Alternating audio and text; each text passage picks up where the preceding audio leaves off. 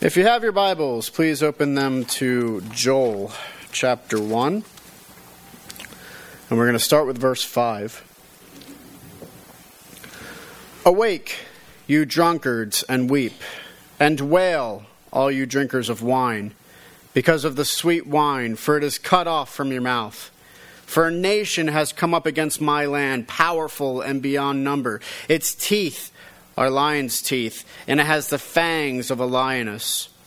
It has laid waste my vine and splintered my fig tree. It has stripped off their bark and thrown it down. Their branches are made white. Lament like a virgin wearing sackcloth for the bridegroom of her youth. The grain offering and the drink offering are cut off from the house of the Lord. The priests mourn, the ministers of the Lord.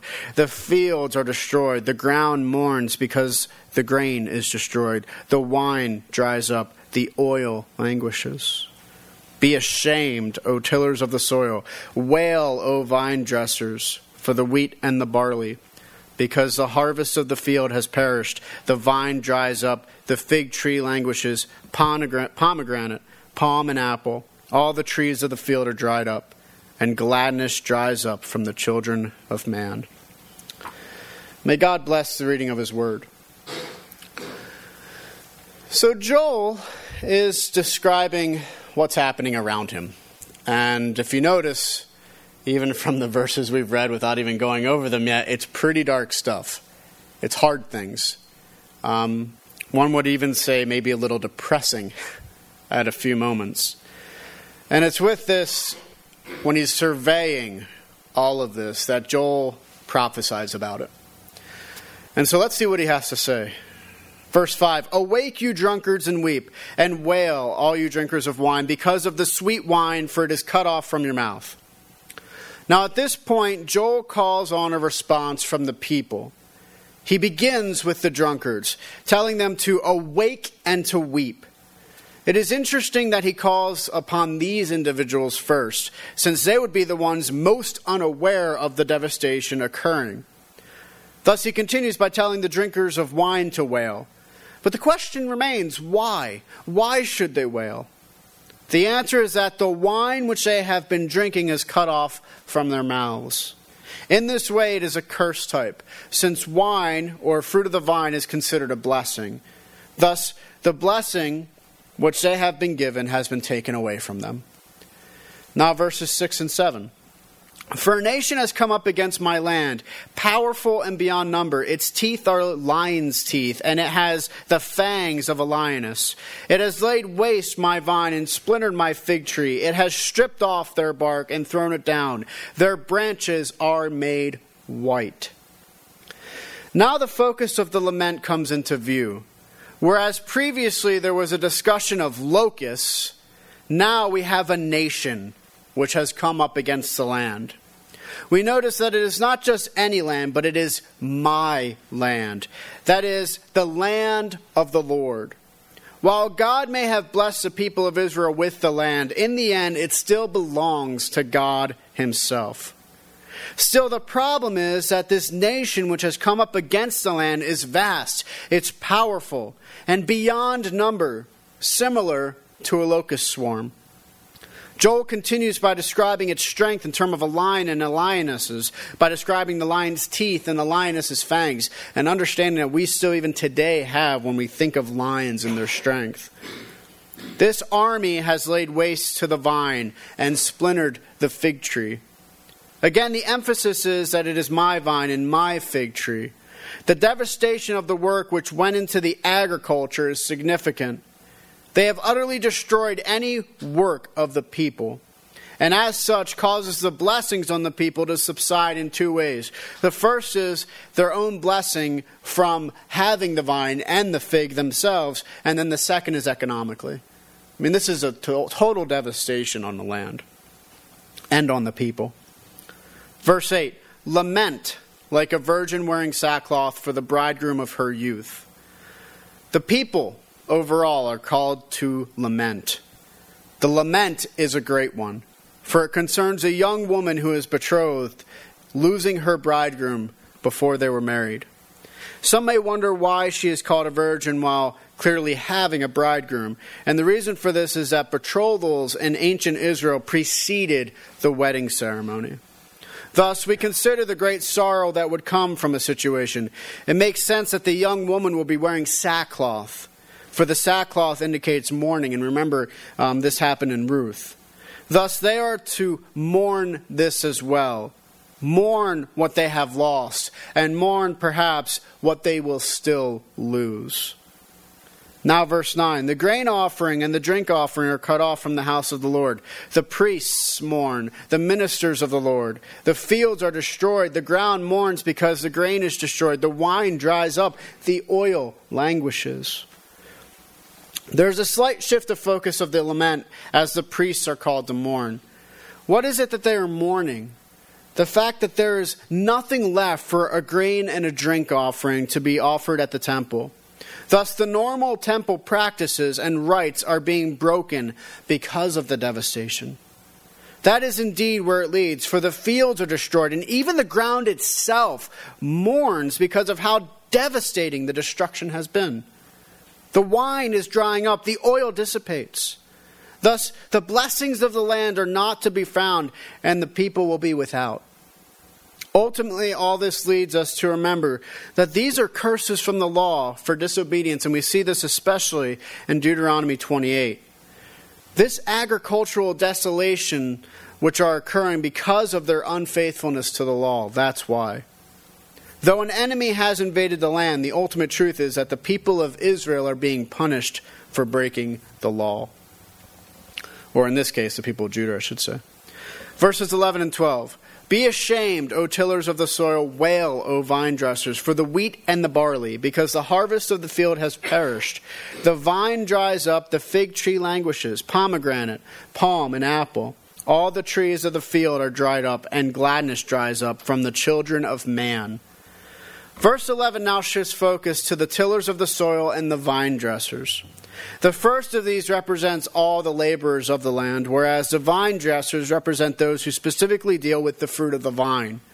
Ultimately, all those who are involved in agriculture can feel shame and mourn over the harvest which has been made desolate. The wheat, the barley, in fact, all the har- harvest has perished. In verse 12, we see how badly the effects have been. But before that, we also notice that this agricultural problem has come from a drought, as Joel says that these things have dried up. Such a drought is again a curse for disobedience. But what dries up? Joel mentions first um, the vine, which represents that which makes wine. Then he speaks of the fig, pomegranate, palm, and apple trees. Those five different kinds, special kinds of trees are mentioned as suffering because of this drought. Though he ultimately ends up saying, even though, that all the trees of the field are dried up. Thus, we see the effects of this drought on the land. But even so, there is an effect on the people. Just as these fruit trees and the vine are unable to produce their own crops, so it is that the children of man are unable to produce their own fruit, which is gladness. Thus, Joel brings this very personal element to the devastation which is occurring in the land. Now, the main point of these verses are to focus on two events which have taken place and should also cause us to realize the reason for these events. Now, the reason for these events is that the disobedience of the people um, through their unfaithfulness to the law. That's the reason for it. Now, the events themselves occur um, because of their unfaithfulness and disobedience, as an invading army and agricultural destitution. Ultimately, we find a human element to this, as Joel describes the people as trees, who are unable to bear the fruit of gladness or joy in such a desolation. Now, let's lead us to a few application points, and I'm thinking maybe some of you are thinking, how are you going to get applications out of this one? I mean, last week that was hard enough with locusts. Um, but how are we going to do it when it's talking about so much devastation and destruction? Well, let's look at it. Within the text we read today, or we read today, we find the call for the people to lament. They are to lament many things which focus on the devastation which has occurred on the land. And this, I think, is an important point for us to read about. It is important to see that to lament is something which the people were often called to do. As we saw in the text, the events which were occurring before them were what leads them to lament. But the question remains what exactly is a lament? Well, a lament is to show grief, sorrow, or even shame. It could be simply felt, but it could also be expressed through song or prose.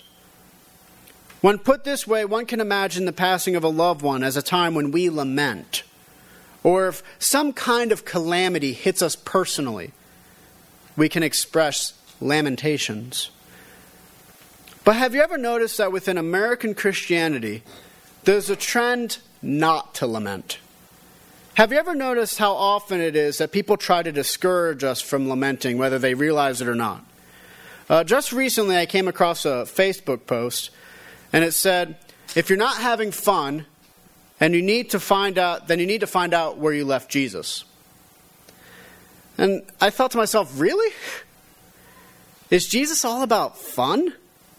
Are we not allowed to grieve at times? Then people will say, but you know the end of the story. You know Christ has won. Therefore, you should not have any sorrow or pain or have moments of grief. Indeed, I don't know about you, but I am certain that Christ has won. I know that through Christ I too will achieve victory in life over death. It is certainly because of him that that is the case. However, knowing the end of the story doesn't necessarily mean that in this life I or you or we together will not experience moments of sorrow and grief. I think the best of example of this is Jesus himself. Jesus certainly knew the end of the story. He knew the end result. He knew that being faithful in obedience to his Father would mean victory. But he was still filled with sorrow over what was going to occur. He still had dread. He still recognized that if there was another possible way, he would have taken it if it would bring about the same result of salvation and redemption. There was not another way. There was only one way, and that was to the cross, to death. He was resolute when the answer had been given, but he still had sorrow in the moments before. We can also think of others. We can think of Paul classically in 2 Corinthians when he, he and others with him despaired of life itself because of the situation they were in. Does that make them failures at being Christian for being in such a time of persecution and sorrow? No. It taught them to cling more to Christ even in their sorrow, and in doing so, Christ is the one who is able to bring them out in peace. Some will say, but aha, Paul learned his lesson. Indeed, but so too, we must learn the lesson only when we are in that place where we are experiencing the pain. For it is only in that pain that such a lesson can be learned. Christianity does not need to be dreary all the time. There are those who believe it must be completely without fun. Yet we know that that is not the case either. There are times when we can have a great amount of fun in fellowship with one another, or in the presence of God when we are at peace and simply enjoying knowing our God. In all truth, Christianity is much fun when we really consider it, and there is much joy for Christianity, and that gives us great peace. However, the simple truth is there are also moments of sorrow in our lives. Too often we can feel humiliated to share our sorrow or to acknowledge our pain. But that would be just as against Christianity as it would be to not acknowledge that there is true joy in Christ. We can lament, and we should lament. God wants us to be redeemed humans who experience pain and who come to Him in our sorrows learning to lean ever more on His grace and peace during these times. It should be of no surprise to us when we are told to mourn with those who mourn, or weep with those who weep. Sorrow, pain, these experiences are going to happen in this life. It would be wrong for us to stifle how we feel for the sake of a false joy. A joy that we may paint on our faces, but does not really exist. No, instead, we should be willing to be open with one another, honest about what we are going through, knowing we have Christ who will overcome these things, and knowing Christ gave us each other for the moments of hardships. So, no matter what the popular Christianity says, know that it's okay to lament. If you feel the need to lament, do it. Pray to God in lamentations if that w- that's what you're going through. When you lose a loved one or when life is hard, lament. If others are in sorrow, lament with them. Know that God is capable of handling all of our sorrows, even the sorrow that we do not understand. He has died on the cross to experience our lamentations with us. He is with us in our sorrow. And though it may take time, He will, He has promised to lead us out of our lamentations of song, bringing us into songs of praise. So go ahead and lament if you need to. The second application I think we can come to is awake. In today's text, we also saw the need for people to awaken. In particular, Joel focuses on those who are drunkards and those who are drinkers of wine. We saw how there is a twist of irony in this since the drunkards and those who drink wine would be, honestly, those who are most unaware of their surroundings. Instead, it is a recognition, or actually, and specifically when it comes to destruction which is occurring, they would be the least likely. I mean, we've all known drunkards in our lives who just get concussed and they have no idea what's going on around them. Yet there is another element which should be recognized, and that is how they are to awake and recognize that the blessing is no longer available. Within the law, the fruit of the vine was considered to be a blessing on the people. Granted, that does not mean that the people should become drunkards. Instead, it is a recognition that the, when they had this blessing, um, it was a blessing. And now that blessing is gone. This is something which is somewhat serious for our own time. Perhaps it is time for us to use this same slogan within American Christianity that it is time for us all to awake to the devastation which we see around us. For American Christianity as a whole, it is in a great deal of disarray. It is as though the enemy has surrounded us, all the while we've been asleep, enjoying the blessings which have been bestowed upon us. So here's the question Are we in any better position than the drunkards? Is it possible that we have feasted so greatly on the blessings that we have forgotten that we have lost something along the way? Is it possible that we were behind our castle walls? Not only was the world slowly being eaten away by darkness, but that our own light was dimmed, un- unable to produce any change outside of those who were within. Now, some might be thinking I am talking about social justice. That there, we were too busy focusing on ourselves and not enough on the suffering of those outside. And while there was certainly a time when that did occur, the truth is, American Christianity, if you've noticed it, has shifted. Um, and much of that has shifted so much that that's all we see in many congregations. Um, this has occurred in two ways. The first is that many congregations only focus on social justice neglecting the gospel and all the doctrines which make Christians Christian. And the second are those congregations who do practice social justice in some way, um, such as modern missions trips, but forget we are called in our missions to make disciples, teaching them all that Christ has commanded. Thus, their mission trips end up being little more than making those who um, they go to more comfortable on their road to hell, and little more for the individuals who go than mere experiences they once had and now forget. So, no, we do not need to wake up from our slumber and start being more social justice oriented. Um, in fact, we need to revamp our social justice by coupling it with the actual gospel and not some figment of the gospel. No, we need to wake up from our slumber and realize that there is a great deal we have lost already. We need to awake from our slumber and recognize that we have been led into a false sense of peace and security in this place in America. We have been led to be congregations filled with congregants who have been sedated for far too long. How have we been sedated? An important place is from the pulpit. Consider the question of the preaching pastor. If a poll was taken to decide what was the most important aspect of preaching, it would not surprise me to learn that relatability was the most important aspect of a sermon.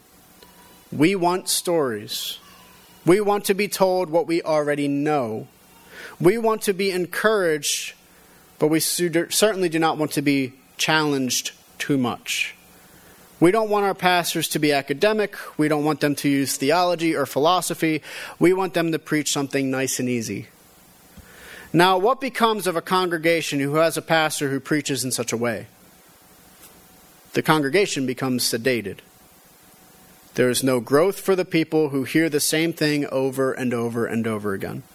There is no growth for the congregation who is not challenged. There is no growth for a congregation who is not learning theology.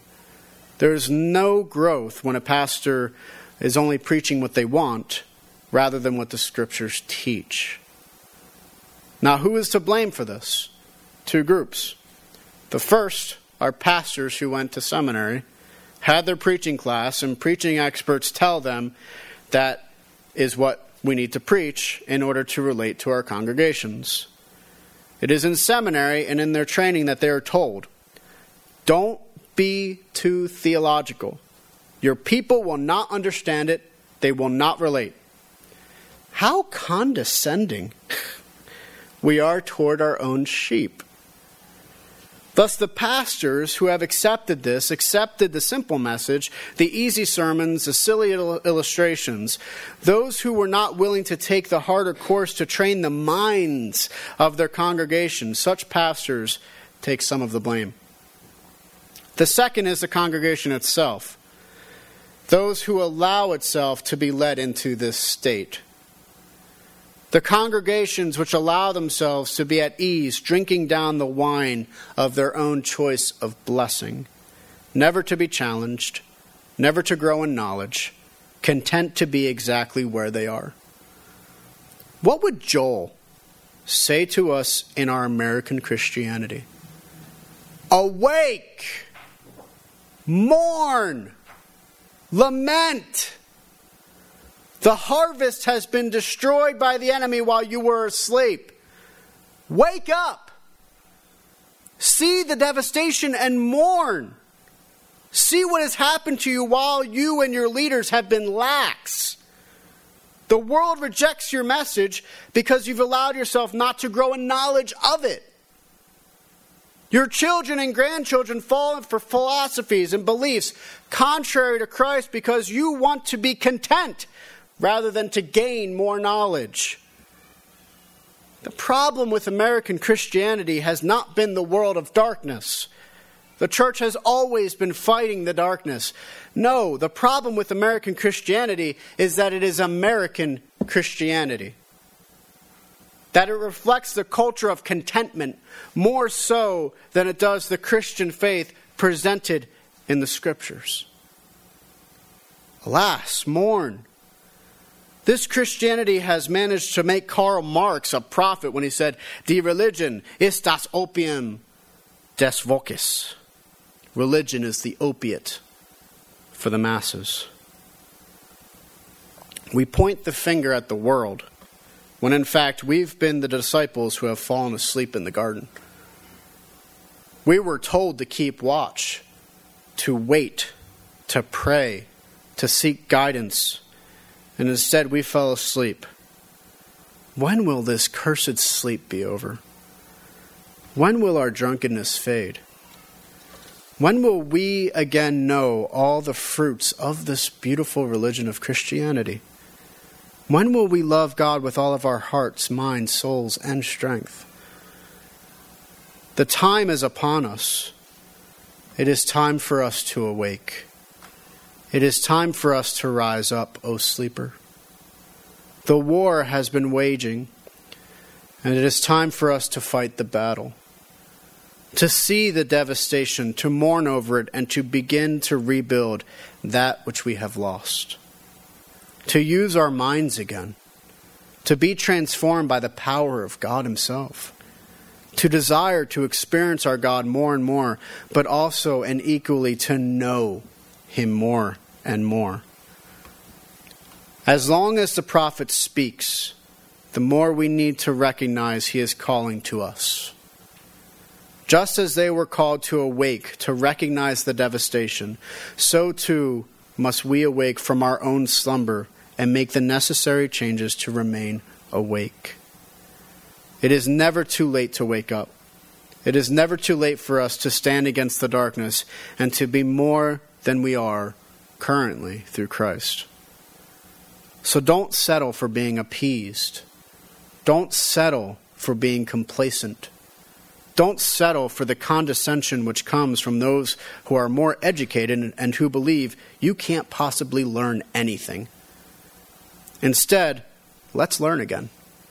Let's seek knowledge and wisdom and seek truth together. Let's be willing to be challenged and embrace the idea of the awakening of our minds, all of our lives even, to Christ. The world thinks that we are sedated people and always will be. Well, let's show the world that we're waking up and that we won't allow ourselves to fall asleep any longer. Admittedly, this is the harder course but as Christ said, the way is narrow and the gate is small, and it is so for a reason. Arise, awake. Let us go through that narrow gate and walk down the narrow road together, no longer sleeping, but alert and ready for this battle against darkness and devastation before us, knowing that if we are awake, we awake to a new dawn which wields the eternal light of Christ. There are many glorious things to consider from all of this. The first is that we are able to awake at all. The second is that Christ is victorious. The simple truth is, though the darkness is here, and we see it more day by day, we can be sure that Christ has conquered. We are not the disciples who see their Lord go to the cross, seeing darkness won, and then have no hope. No, we are the disciples who have fallen asleep and awake to a new dawn after the cross, after the resurrection. As such, we have hope even in such times. We have hope that our God can redeem all things, even the dark times, for his glory. Praise God, for we are able to partake of this glory by his grace. This gospel begins with our origins. God created the cosmos, the universe, by the power of His Word. Last of all, He created humanity to bear His image. It is because of this that we share the attributes with God, though not infinitely. Because God is a God of love, reason, knows, can be known, has personhood, shows hesed, has morality, we do as well. It is here that we find the sanctity and dignity and worth to all human life. Yet, like God, we are also able to choose. We could choose obedience and follow God into life, or disobedience and follow sin into death. Humanity made the latter choice and has made that choice ever since. And because of this, our relationships with God, ourselves, each other, and the world are broken. It is through our sin that we accrue a great moral guilt before God, which makes us worthy of judgment. God did not leave us in this state forever. Instead, He sent His light and His word into the world, and that was His Son, Jesus Christ.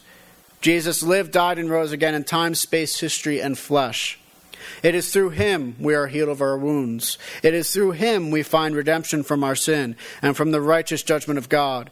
Christ, by his propitiation, expiates our sin. His victory over death becomes our victory over death, and we are given his Spirit, which guides our steps every day.